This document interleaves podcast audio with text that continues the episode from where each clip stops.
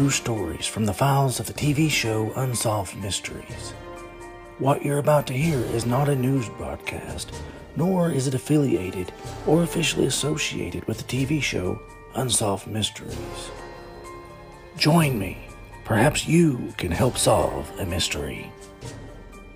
Our first story takes us back to Season 1, Episode 1, about David and Shannon Davis. They were newlyweds living on a farm in Michigan. On July 23, 1980, they went out for an afternoon horseback ride.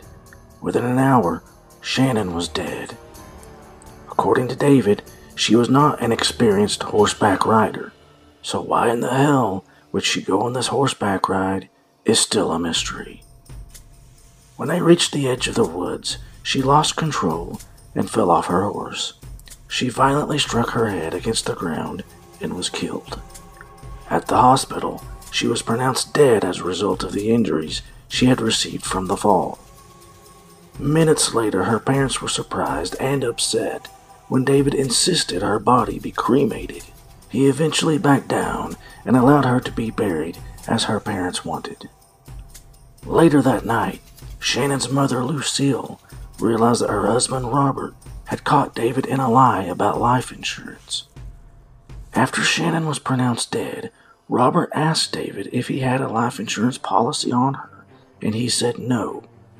However, after their honeymoon, she had told Lucille that David had taken out a life insurance policy out on her. Bob says, David, do you have insurance on Shannon? He said no. And it just shot right through me. I remembered Shannon coming home from her honeymoon the very next day, saying David took out a large life insurance on me. That was the first lie I picked up. Shannon's parents had always liked David and thought he was a good guy. Turned out, he was a major piece of shit. After the funeral, they learned out more lies about David. He'd bragged to several people that he'd been wounded in Vietnam. And according to his own parents, he'd never even served in the military. He'd also told Shannon he was a millionaire. That, too, was a heap of shit. David also had been married before and had two daughters.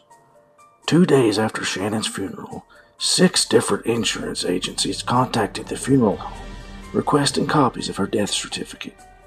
David ended up getting $330,000 as a result of her death.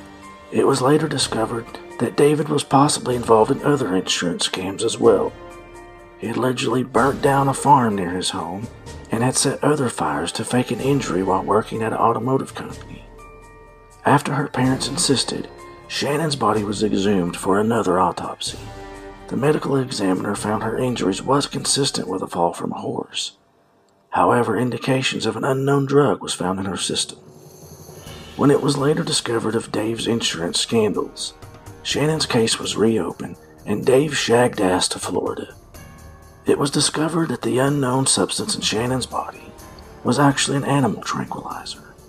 The investigator learned that David had been a part of a deer hunting group several years earlier that used this animal tranquilizer on one of their trips. We were able to determine that several years ago, Dave Davis took part in a deer hunting camp at which members of the camp used this drug to hunt deer with with bow and arrows. Wait, what?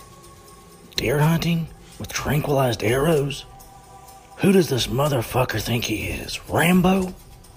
Why in the hell would you use an animal tranquilizer while deer hunting?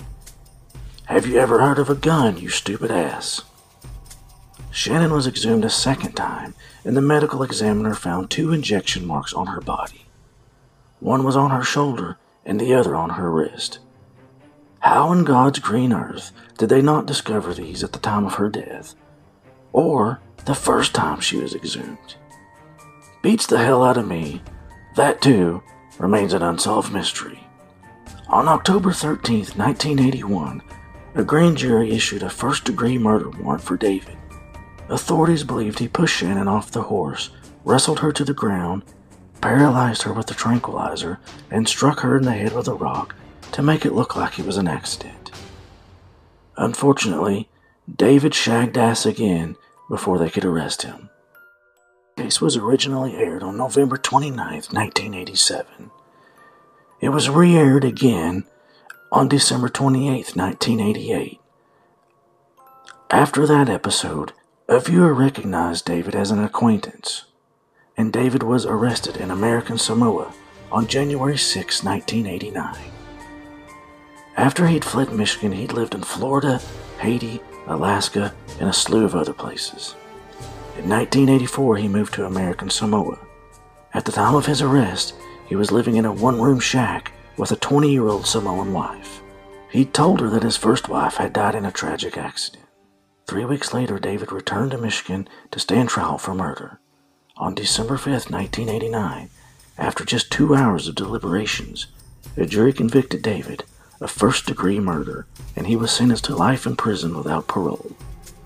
David died in a prison hospital on November 9, 2014. Some of these stories remain unsolved.